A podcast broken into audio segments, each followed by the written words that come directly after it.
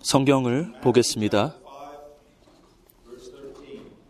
Matthew chapter 5, verse 13. 마태복음 5장 13절 말씀. Before I read the text, I would like to say that it is always a great privilege to preach the gospel, 먼저 이 말씀을 읽기 전에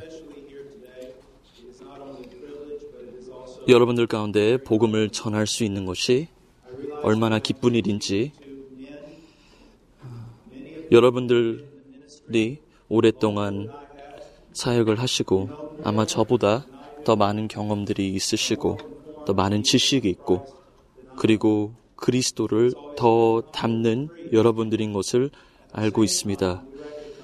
그래서 겸손히 여러분들 앞에 나와 이 말씀을 준비하고 있습니다. 그래서 이 모든 것이 하나님의 은혜인 것을 고백하고 하나님께서 이 시간을 축복하기를 기도하면서 이 말씀을 전하겠습니다. 마태복음 5장 13절 말씀.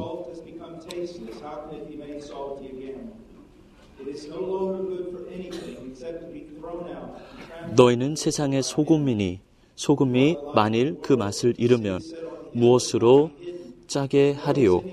후에는 아무 쓸데 없어. 다만 밖에 버리워 사람에게 밝힐 뿐이라. 너희는 세상의 빛이라. 산 위에 있는 동네가 숨겨오지 못할 것이요.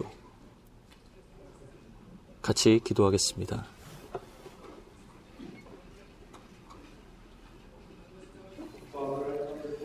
하나님 아버지, 그리스도 이름으로 주께 나아갑니다. 하나님은 모든 것은 알고 계십니다.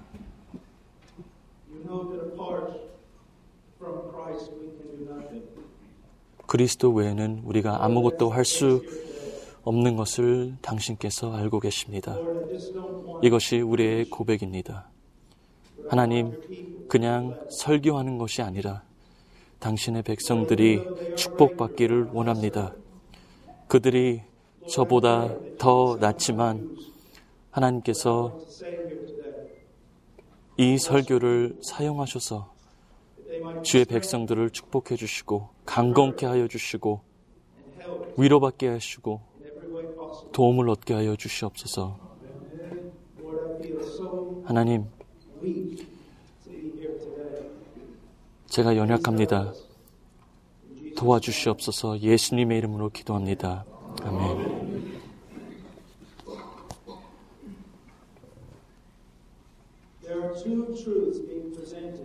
오늘 본문 가운데 두 가지의 진리들이 우리 가운데 있습니다. 첫째, 너희는 세상의 소금이니, 그리고 세상의 빛이라. 우리가 이 두 가지의 진리가 그리스도에 대해서 먼저 적용이 된다는 것을 알고 있지만, 하지만 주님께서는 그의 제자들로 하여금 그와 같이 세상의 소금과 빛이라라고 얘기를 하고 있습니다. 우리가 먼저 깨달아야 되는 것은 이 본문에서는 예수님께서는 우리가 소금이 돼야 된다. 빛이 돼야 된다라고 말씀하고 있지 않고요. 우리가 소금이다. 빛이다라고 말씀하고 있습니다. 성령께서 우리 안에 역사하심으로 우리가 모두가 이 죄인들이 세상과 분리돼서 세상의 소금과 빛이 되었습니다. 그러므로 성령께서 역사하시고 우리 안에 거하심으로 믿는 자와 세상과 분리되고 다릅니다. 마치 소금과 소금이 아닌 것과 빛과 어둠의 차이처럼 믿는 자와 세상은 다릅니다. 제가 오늘 여러분들 가운데 말씀드리고 싶은 것은 우리가 무엇이 돼야 되는지, 어떤 사람이 돼야 되는지 말씀을 드리고 싶습니다. 우리가 소금이지만 하지만 소금의 역할을 잘 하지 limit 우리가 세상에 주는 영향력이 그리스도의 영향력을 충분히 보여주지 못하는 것을 보여주지 못하는 사실을 말씀드리고 싶습니다.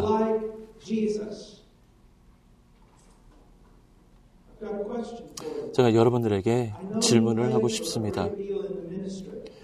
여러분들이 사역하면서 참 많은 수고를 하고 있다는 것을 알고 있습니다.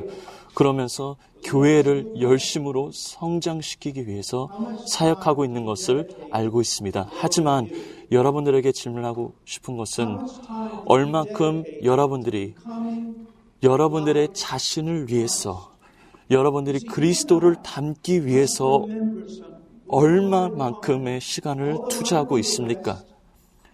저는 미국에서 자랐고요. 여러분들은 또 한국에서 자라고 살았습니다. 어, 미국과 한국 다를 점들이 있지만 그래도 비슷한 점들이 많이 있습니다. 미국과 한국 남자들은 굉장히 강한 남자들이죠. 결단력 있는 사람들입니다. 뭔가를 결단하면 일을 해내는, 해나는 사람들입니다. 하지만 이것이 어떻게 보면 위험하기도 합니다. 왜냐하면 저희가 해야 할 일들은 사람의 능력으로 할 수 있는 것이 아닙니다. 오직 성령의 역사하심으로 말씀을 통해서만 승리할 수 있습니다. 우리가 먼저 이해해 야 해야 되는 부분들이 있습니다. 우리가 세상에 영향 주는 것은 우리 교회 성도들의 숫자가 아니고 또한 우리의 학위가 아닙니다. 세상에 영향을 주는 것은 우리가 설교를 잘해서가 아닙니다. 세상에 영향을 주는 것은 우리가 그리스도를 닮기 때문입니다. 질문을 드리겠습니다.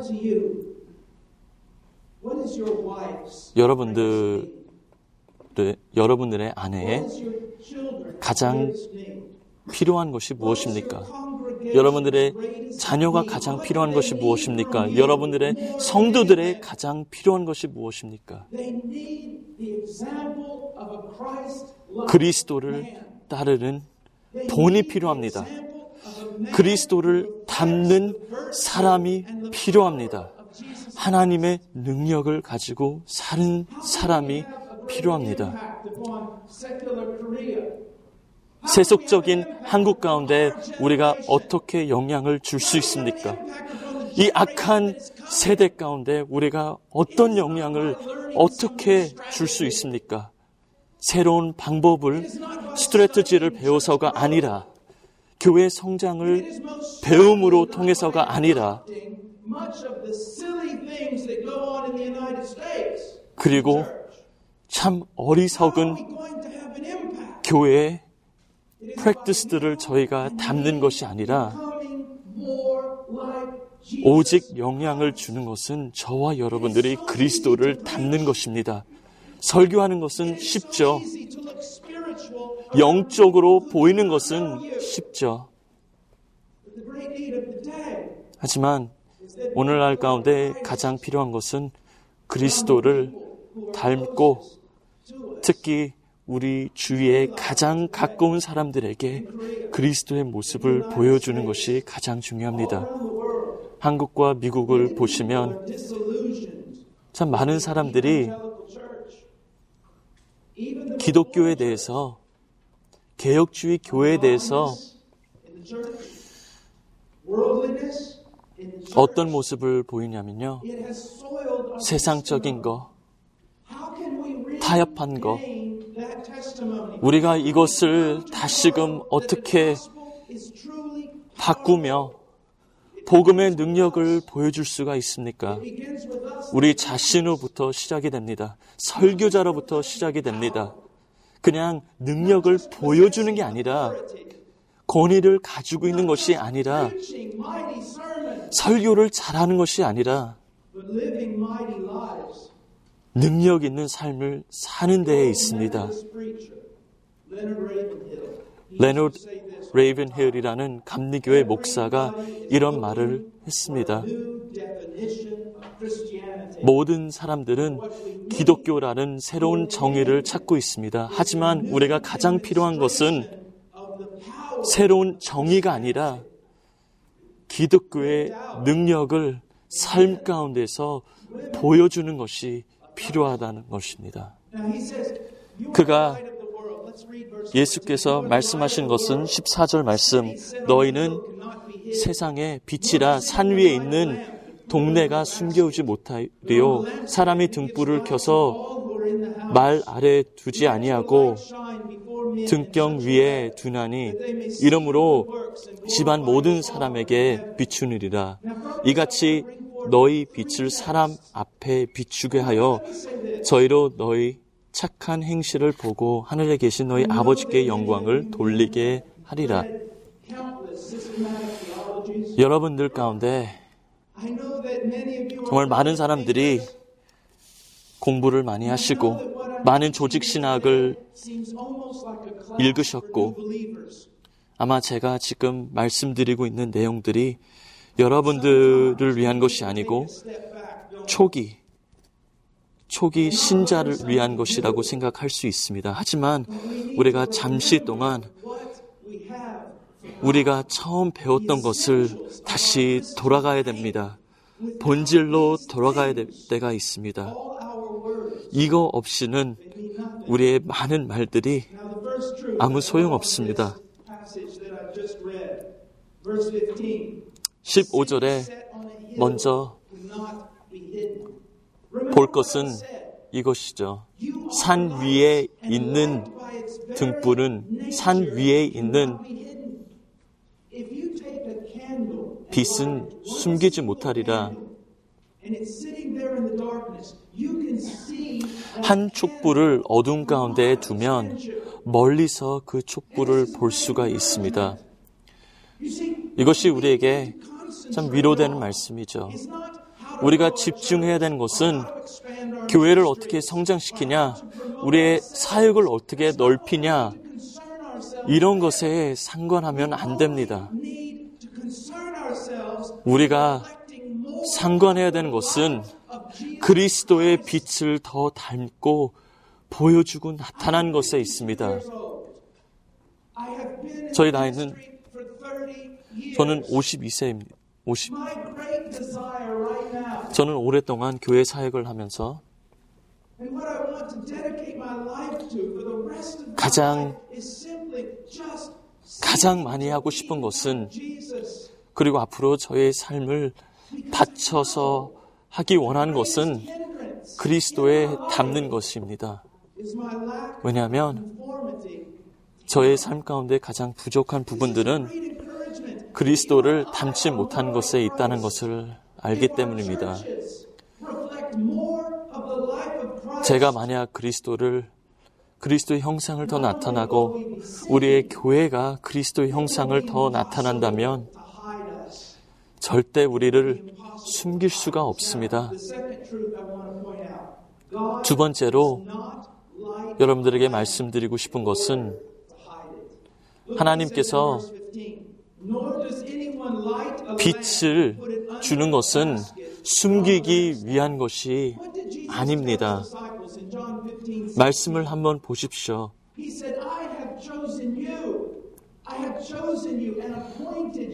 예수님께서 제자들에게 어떻게 말씀하시냐면 내가 너희를 선택하고 너희를 보낸 이유는 너희가 열매를 맺기 위해서이다. 요한복음 15장에 말씀하고 있습니다. 하나님께서 우리를 선택하셨고 여러분들을 세우셨습니다. 빛을 비추기 위해서 예수 그리스도의 능력을 보여주기 위해서 이것이 하나님의 주권적인 뜻입니다.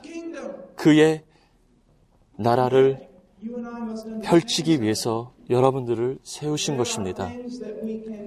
그래서 우리가 어, 이 일에 열심을 낼 때 우리의 행동으로 인해. 주의 영광과 빛을 가릴 수도 있다라는 것을 우리가 알아야 됩니다. 하나님께서는 깨끗한 그릇을 사용하기를 원하십니다. 하나님께서 사용하신 사람은. 하나님의 마음을 가진 사람이고 다른 것과 상관하지 않고 아무리 연약하고 아무리 많은 실패를 해도 이 사람은 그런 것에 상관하지 않습니다. 오직 그의 제1의 목적은 하나님께 영광 돌리는 데에 있습니다. 토우저라는 신학자가 한 번은 정말 지칠 때가 있었습니다. 왜냐하면 그 주위에 많은 사람들이 하나님께서 사용받지 못해서 그런 불평들 가운데서 토저가 그 사람들을 보면서 이런 말들을 했습니다. 많은 사람들이 하나님 앞에 하나님께 사용을 받고 싶지만 사용을 받을 만한 사람이 된다라고 하면 하나님께서 그 사람을 반드시 사용한다는 것입니다. 아무것도 없을 때까지 하나님께서 그 사람을 전부 사용한다는 것입니다. 이것이 우리의 열정이 돼야 됩니다.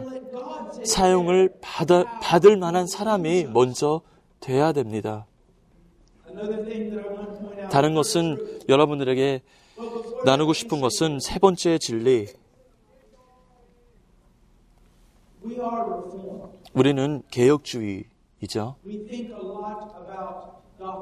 그리고 교리에 대해서 많이 생각하고 있습니다. 신학에 대해서 생각하고 있습니다. 진리에 대해서 많이 생각하죠. 하지만 정말 깨달아야 되는 것은 하나님께 사용받는 것은 이런 것들이 아니라 순종과 복중과 또한 성품에 더 많은 것이 달려 있다는 것입니다. 우리의 지식, 우리가 어디에서 배움을 받았는지, 우리가 어떤 은사가 있는지. 이런 것보다 우리가 얼마큼 하나님 앞에 복중하느냐, 그것이 더 중요합니다. 여러분들은 이 사실을 이미 알고 계시죠? 지금 현재 세계 곳곳에서. 하나님 앞에 귀하게 사용받는 분들이 있는데요. 그 사람들은 뭐 읽지도 못합니다. 많은 교회들을 개척해 나가면서 하나님께서 귀하게 사용하고 있습니다. 위대하게 사용하고 있죠. 하나님께서 왜 그들을 사용하죠? 그들이 우리보다 지식이 없을지라도 하나님께서 그들의 마음을 취하셨습니다.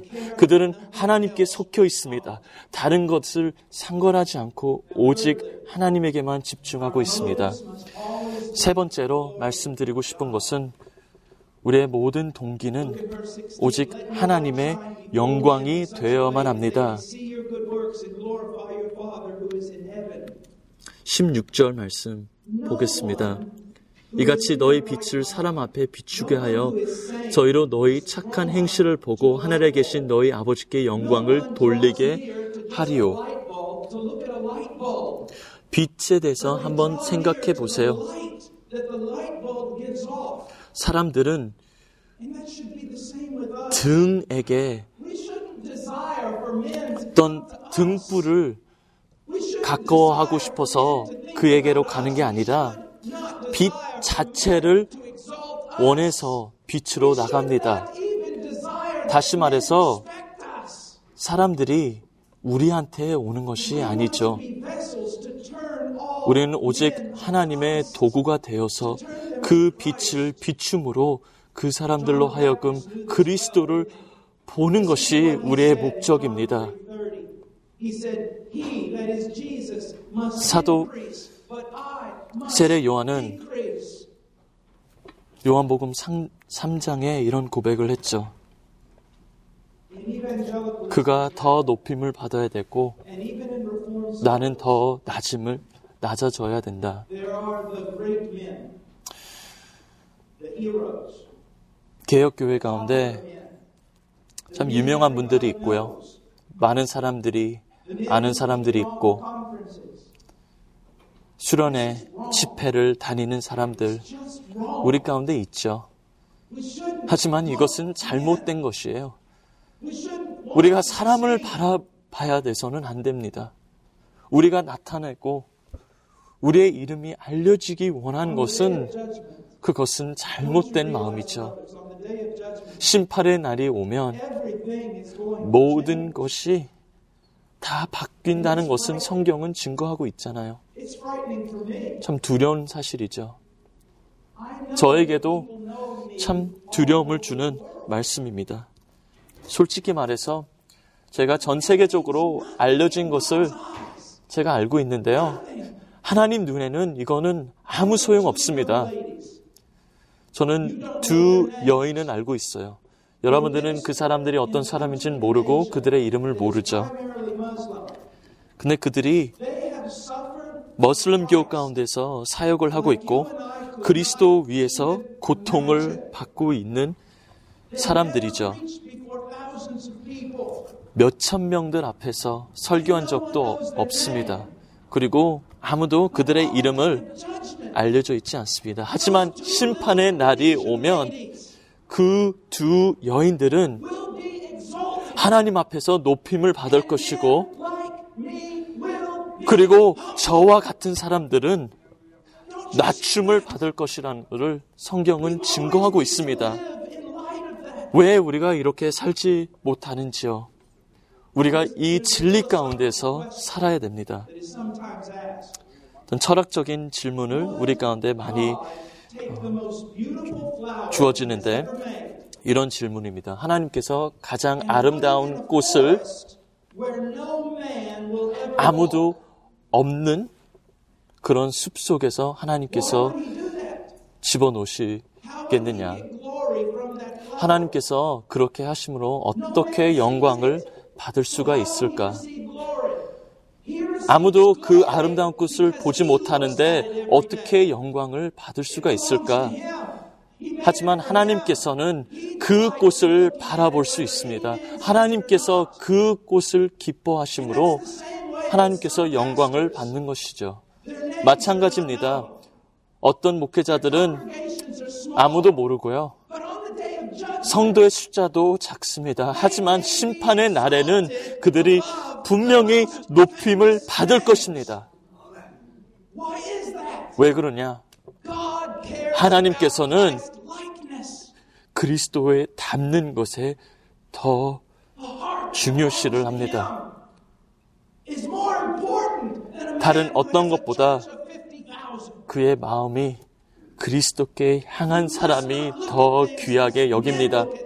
성도가 5만 명이 있을지라도 하나님께서는 그런 사람을 더 귀하게 여깁니다. 계속해서 사람이 보는 눈으로 보지 마십시오. 하나님의 눈으로 바라보시길 바랍니다. He says, "Let 요한 위트필드의 목사님을 한번 생각해 보세요. 그의 말에 대해서 생각을 한번 해보십시오. 그가 이런 말을 했습니다. 모든 곳곳에 내 이름과 내 명예가 죽기를 원합니다. 내가 죽음으로 그리스도가 전파되고 알려지길 원한다. 예수님이 우리의 모든 것이 되길 원합니다. 그러므로 예수님만, 오직 예수님만 전파되길 원합니다. 나는 오직 하나님 앞에 종인 것을 알고 있습니다. 우리는 빛입니다. 그를 위한 빛입니다. 성경은 또 말하고 있습니다. In verse 13, 13절에 너희는 세상의 소금이다 라고 말하고 있습니다. 만약 소금이 그 맛을 잃으면 무엇으로 짜게 하리요? 후에는 아무 쓸데 없어 다만 밖에 버려 사람에게 밝힐 뿐이니라. 여러분들이. 아시는 대로 소금에 중요한 요소들이 있죠. 그 가운데 있는 것들을 깨끗하게 하고 유지하게, 유지하고 썩지 않도록. 역할을 하고 있습니다. 그리고 맛이 없는 것을 맛이 있게 하고 하는 역할을 하고 있습니다. 소금의. 중요한 것은 어떤 것에 떨어져도 그것을 담지 않고 그것을 변화시킵니다. 그것이 소금의 역할이죠. 예수님의 제자는 어떻습니까? 그런 역할을 해야 되죠. 우리 주위에 있는 사람들에게. 영향을 줘야 됩니다. 제 말을. 제 말을 들으십시오. 제가 말하는 거는 종교적인. 권, 권리가 아니고요. I'm not talking about even 제가. 말하는 것은 설교도 아니에요. 제가 말하는 것은 the way you 우리가. 사는 것을 말하고 있습니다. Because if our preaching is great, 만약에 우리의 설교가 but our living is small, 좋고 좋지만 우리는 그것에 따라 살지 못한다면. 그것을 듣는 사람들은 결국에는 우리를 싫어하게 됩니다. 복음은 스스로 쓸 수 있습니다. 하지만 우리가 그 복음을 세우는 역할을 할 수가 있습니다. 우리가 복음을 세우거나 아니면. 그 복음이 정확히 무엇인지 보여주지 못하는 못할 수도 있습니다. 소금의 역할을 한번 생각해 보십시오. 소금은 어떤 것을 만져도 그 모든 것을 변화시킵니다. 예수의 제자는 그 주위에 있는 모든 사람과 세상을 썩지 않도록 역할을 합니다. 아브라함을 한번 생각해 보십시오. 아브라함을 보십시오. 아브라함의 주위에 있는 모든 사람들은 그가 소금이 life 그 복을 받는 복을 나눠주는 그런 통로가 되었습니다.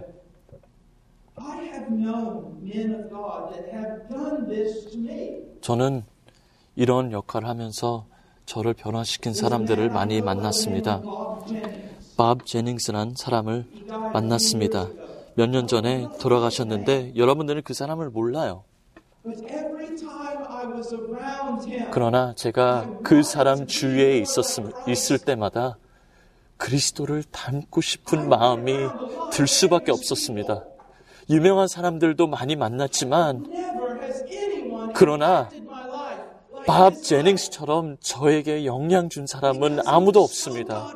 왜냐하면 그 사람은 진정으로 경건한 삶을 살았기 때문입니다. 자비가 넘친 사람이었고 사랑이 있었고 겸손한 사람이었고 정말 종으로 살았습니다. 그것이. 제자의 능력입니다.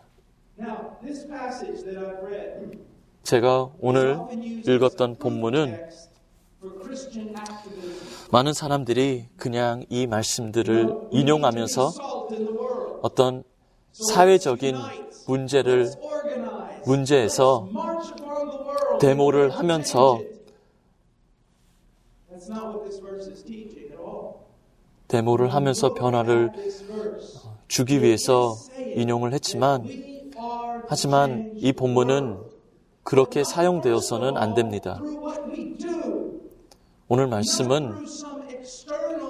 우리가 소금과 빛의 역할은 어떤. 행실과 행동을 하면서 세상을 변화시키라라는 얘기가 아니고요. 우리가 어떤 사람이 되어야 된다라고 얘기하고 있습니다. 먼저 우리는 그리스도처럼 그리스도를 본받아야 됩니다. at the true meaning 13절 말씀 다시 자세히 보겠습니다. 너희는 세상의 소금이다라고 말씀하실 때 정말 어떤 말씀을 하고 있는지 한번 자세히 보겠습니다. 예수님께서 이런 말씀을 하고 있죠. 너희는 그 맛을 잃으면 무엇으로 짜게 characteristics. 이렇게 한번 생각해 보시길 원합니다. 소금은. 정말 어떤 중요한 요소들이 있는데요.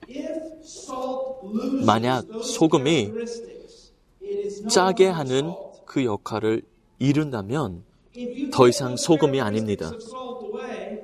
만약 그 짜게 하는 것을 짜게 하지 못하고. 그러나 다른 좋은 것으로 소금이 역할을 한다라고 하면 아무리. 좋은 역할을 한다라고 해도 더 이상 소금이 아닙니다.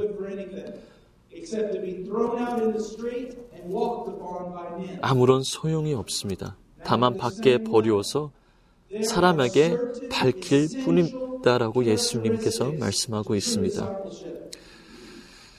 진정한 제자의 삶에서 가장 절대적인 요소들이 있죠.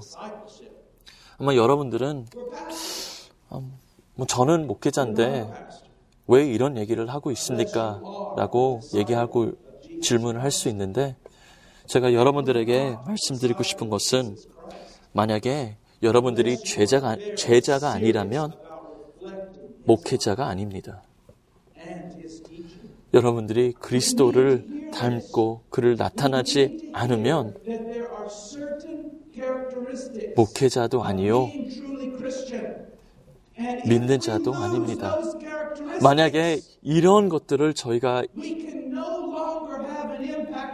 이런 것들을 잃고 저희가 없다라고 하면 저희의 세상 가운데 아무런 영향이 없고요. 우리가 어떤 주의 이름을 위해서 사역을 한다라고 할지라도 이런 요소들이 없다면 저희는 소용이 없다라고 말하고 있습니다. 이것이 무엇이죠? 이런 요소들이 이 본문 가운데 있죠. 마태복음 5장에 나와 있습니다.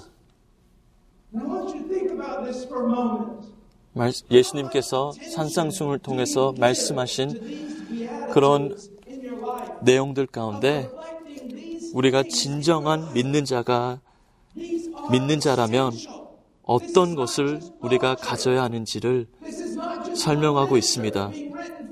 이것은 그냥 어떤 좋은 문학이 아니라 아름다운 글을 아름다운 말을 하는 것이 아니라 이 말을 통해서 세상을 변화시키는 말이라라고 예수님께서는 선포하고 있습니다. 이 5장 전체 말씀을 보는 시간은 없지만 몇 가지 중요한 것들을 제가 여러분들과 이 시간에 나누고 싶습니다. 이런 것들을 나누면서 여러분들 스스로 질문하길 원합니다. 내가 이런 요소들을, 이런 성품들을 가지고 있는가? 특히 가장 가까, 가까이 있는 내 아내가 이것을 내 안에 보고 있는가? 나의 자녀들 가운데서도 이런 요소들을 내 안에 보고 있는가? 3절 말씀 5장 보겠습니다. 심령이 가난한 자는 복이 있나니 천국이 저희 것이 저희 것이며 심령이 가난한 것은 우리의 연약함을 먼저 고백하고 인정하고 하나님을 전적으로 필요하다는 것을 의미합니다.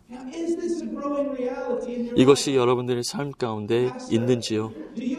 목사님들이요, 여러분들이 여러분의 첫 설교를 전하실 때, 신학생이었을 때, 아니면 신학교 다니기 이전에 첫 설교를 전하실 때, 나는 아무것도 모르고 하나님께서 나를 도와주시지 않으면 이 설교는 정말 능력이 없다. 내가 하나님을 필요하면서 하나님을 의지하면서 그 설교를 전하셨을 거예요. 하지만 많은 시간이 지났고 많은 경험들 가운데 있지만 우리가 이 같은 심령을 가지고 이 두려움을 가지고 설교를 준비하고 있는지요? 하나님께 전적으로 의지하면서 기도하면서 나아가고 있는지요? 하나님께서 나를 도와주시지 아니한다면 나는 할 말이 없다라고 고백하면서 나가는지요? 심령이 가난한 것은 하나님 없이는 우리가 아무것도 아닌 것을 고백하는 것이 심령이 가난한 것입니다. 하나님 없이는 우리는 미련한 사람이고 우리의 모든 지혜는 하나님께로부터 온다는 것, 우리의 능력도 하나님께로부터 온다는 것, 우리는 무익한 종이라는 것을 여러분들께서 고백하는지요. 심령이 가난함 가운데 있다라고 하면 이것이 어떻게 나타날 것인가요? 만약에 우리가 심령이 가난하다라고 하면 우리의 스스로 의롭다 하는 그 모든 행위와 그런 모습들을 내려놓고 육신을 의지하지 않고 오직 예수만이 의지하는 것입니까? 목사님들이여, 제 말을 들으십시오. 중국 믿는 자들은 이런 말을 합니다. 미국 사람들을 두려워하라. 미국 사람들이 미국 사람들이 여러분들 가운데 많은 것을 가지고 여러분들 가운데 올 것이다. 교회 성장, 교회 성장하는 그런 모든 생각들로 여러분들 가운데 올 것인데 그들을 두려워하라. 중국 교회들은 이렇게 말을 합니다. 중국 기독교인들은 미국 교회에게 이런 말을 합니다. 하나님 없이 참 미국 교회는 많은 일을 해 나가고 있다.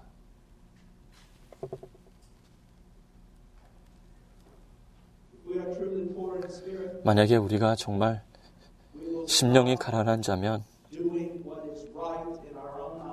우리의 스스로 생각하기에 어렵다라는 것들을 내려놓고 우리의 삶 가운데, 우리의 사역 가운데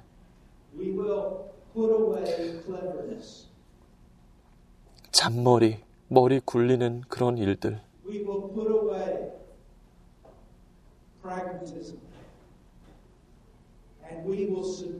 이런 것들을 내려놓고 오직 우리의 삶과 우리의 사역을 하나님께서 말씀하시고 원하시는 것에 바칠 수 있습니다.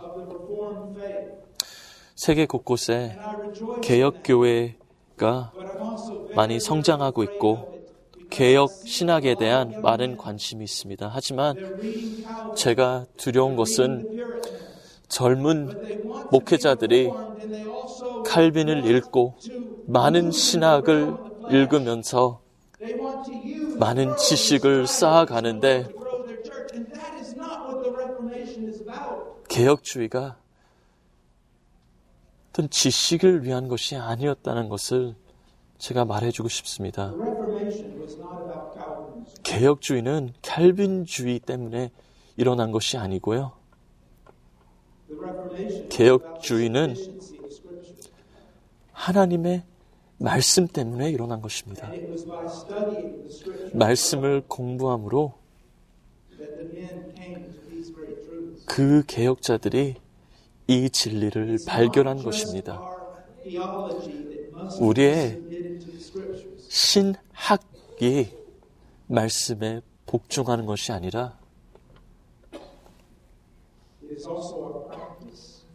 우리의 삶이 말씀에 복종해야만 합니다. 우리의 결혼 생활도 마찬가지로 성경에 복종해야 되고 우리의 삶 모든 부분 분야 성경에 복종해야만 합니다. 우리의 심령이 가난한다면 육신을 더 이상 의지하지 않고 기도 가운데 나가게 될 것입니다. 기도에 헌신하게 될 것입니다. 마틴 로이 존스 목사님께서는 이런 말씀을 하셨습니다. 목회자가 사역을 시작하자면, 시작할 때는 말씀 연구와 기도에 많은 시간을 투자하게 될 것인데 And then through the study, he will become usable to God. 그 말씀 연구를 통해서 하나님께서 그 사람을. 사용하게 될 것인데요. 하나님께서 사용을 받을 때 그 목회자는 바빠서 더 이상 말씀과 기도할 수 있는 시간이 점점 없어지고 가장 중요한 God. 그가 하나님 앞에 쓰임 받게 하는 그 요소들을 읽고 만다라고 합니다. You 이 경고의 말씀을 들으십시오. 예전에 기도 생활했던 것으로 지금 살아가시면 안 됩니다. 여러분들이. 오늘 여러분들의 영성이 오늘 여러분들 이 하나님 앞에 기도하며 말씀 가운데 나가는 것에 달려 있습니다. Also, if there is poverty of spirit, 뿐만 아니라 심령이 가난한 자면 we will stop exalting ourselves. 심령이 가난한다면 우리 자신 스스로 높이진 않을 거고요. 하나님의 종. 하나님의 종이 되고 우리 교회 가운데 가장 낮은 성도의 종이 될 것입니다.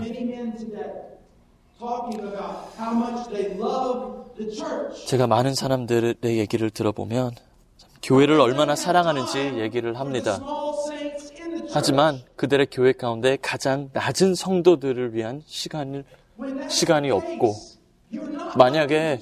정말 그렇게 목회를 하신다면 여러분들이 교회를 사랑하는 것이 아니라 여러분들의 사역을 사랑하는 것입니다. 여러분들의 교회를 사랑? 여러분들의 교회를 사랑하는 것이 아닙니다. 여러분들 교회 가운데 가장 낮은 사람을 사랑해야 교회를 사랑하는 것입니다.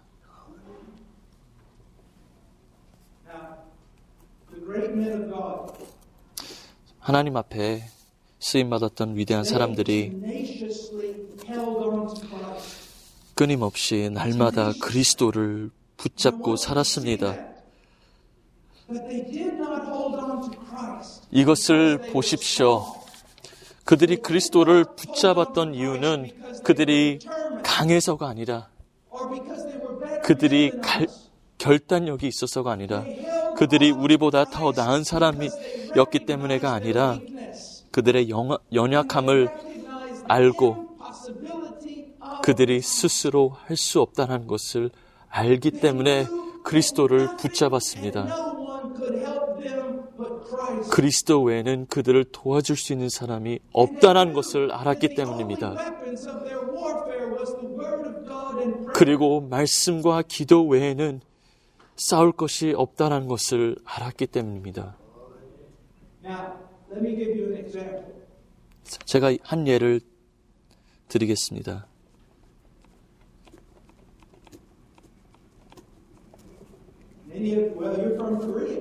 여러분들 한국에서 오셨죠? So, you know Taekwondo. 그래서 여러분들 태권도 아시죠?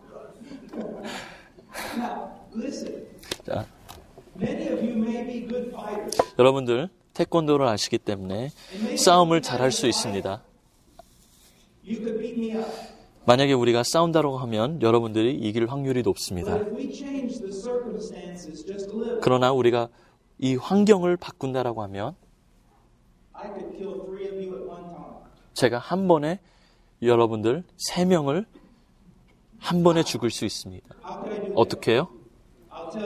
제가 말씀드릴게요.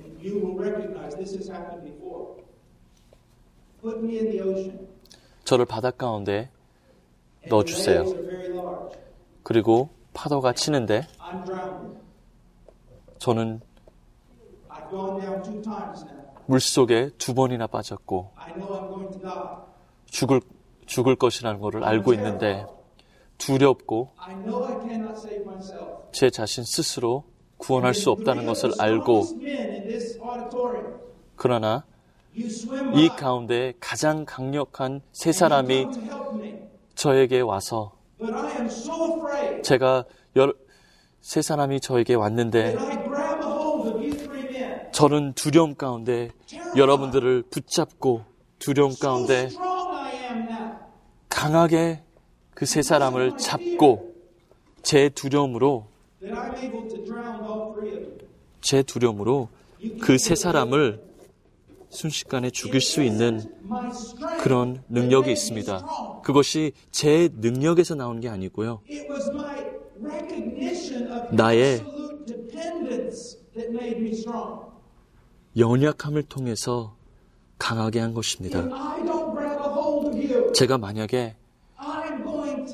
여러분들을 붙잡지 않으면 저는 죽을 수 있다는 것을 알기 때문에 저는. 그 강함으로 그 사람을 잡을 때 아무도. 그 저를 뗄 수 없는 그런 힘이 있습니다. 뉴욕이란 도시에 가보시면. 높은 건물들이 있는데 그 높은 건물에 사람들이 아무런 생각 없이 매일매일 수백 명들이. 그 높은 층, 그 높은 층에서. 걸어 다니고 있습니다.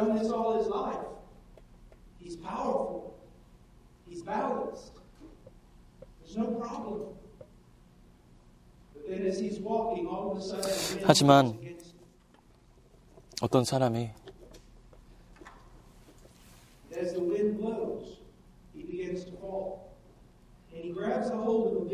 그 높은 층에 올라가서 걷다가 바람이 불어서 그 바람이 불어서. 넘어지기 전에 어떤 기둥을 잡고 그 두려움으로 그 기둥을 잡고. 사람들이 와서 그를 도와주려고 그 손을 hands 할지라도. 절대 뗄 수 없습니다. 그 사람은 두려움 가운데서 힘을 얻게 됩니다. 저, 저와 여러분들은 그렇게 사역을 해야 됩니다. 그리스도 외에 소망이 없다는 것을 알고 그것을 인정하고 고백할 때 우리의 원수를 이길 수 없다는 것을 알고 그러기 때문에 그리스도를 붙잡는 저희가 돼야만 합니다. 바로 그 이유로 하나님께서 그의 종들을 연약하게 만드십니다. 바로 이 이유로 하나님께서 사도 바울에게 가시를 허락을 하신 거예요. 하나님께서 사람을 연약한 가운데서 강하게 하시는 분이십니다. 한 젊은이가 저에게 저를 찾아왔습니다. 그리고 이런 질문을 했죠. 제가 어떻게 하나님을 의지하는 삶을 살 수 있습니까? 그리고 제가 대답을 했습니다. 쉬운 길이 있고 어려운 길이 있다. 쉬운 길은 말씀을 읽고 말씀 가운데 너희는 스스로 할 수 없다는 것을 믿고 나아갈 때에는 그것이 쉬운 길이고 어려운 길은 스스로 하려고 노력을 하다가 넘어지고 넘어지고 넘어지고 하나님과 싸우면서 넘어지고 하나님께서 단련하고 훈련하고 절대 스스로 할 수 없다는 것을 가르치는 것이 어려운 길이죠. 형제들이요. 제가 더 많은 것들을 여러분들과 나누고 싶은데 시간이 다 돼서 한 가지만 말씀드리고 마치도록 하겠습니다. 이것입니다. 마태복음 5장 1절 2절 말씀해 보시면 이런 말씀이 있습니다. 같이 읽겠습니다. 시작. 예수께서 무리를 보시고 산에 올라가 앉으시니 제자들이 나온지라 입을 열어 가르쳐 가라사대 아멘. 예수님께서 무리를 보시고 산 위에 올라가셨고 제자들이 그에게 나오고 입을 열고 가르치시기 시작했다라고 합니다. 마태는 유대인들을 대상으로 그의 복음서를 썼습니다. 마태는 그의 복음서를 사용하면서. 산이란 단어를 사용합니다. 이 산이란 단어를 사용하면서 구약 성경, 유대인들이 잘 알고 있는 구약 성경, 출애굽기, 신의 산을 그들의 기억 가운데서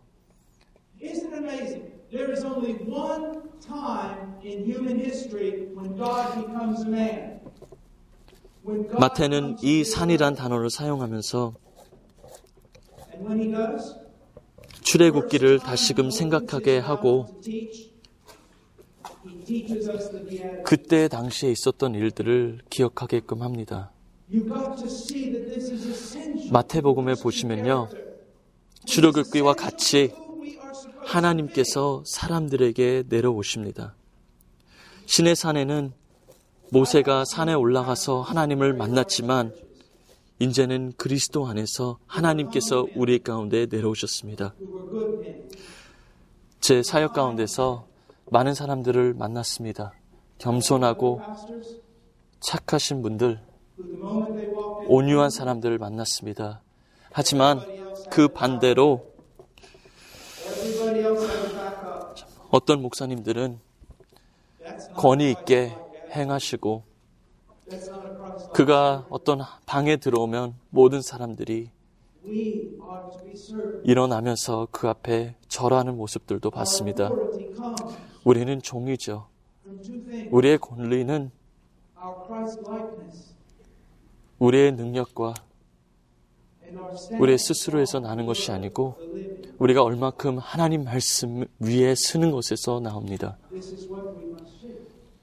우리는 이것을 깨달아야 됩니다. As I said, 제가 말씀드린 것처럼 이 자리에 모인 여러분들 많은 것을 배우고. 제가 여러분들에게 단순한 것을 전했습니다. 하지만 중요한 것은 우리가 계속 배우는 것이 아니라 잊었던 것을 다시금 기억하는 것이 더 중요합니다. 삼위일체라는 교리가 중요하죠. 제가 사실 삼위일체라는 교리를 다른 교회에서 오늘 저녁에 가르치게 될 건데요.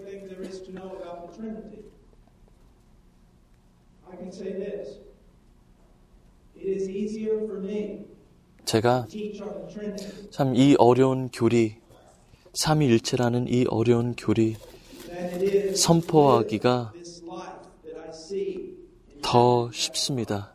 이런 삶을 사는 것보다 이런 어려운 교리를 가르치는 게 더 쉽습니다. 이렇게 사는 것이 얼마나 어려운 것인지요. 하나님 능력 외에 성령의 능력 외에 이렇게 사는 것이 얼마나 어려운 거 제가 압니다. 여러분을 축복하고 여러분을 위해서 기도하겠습니다.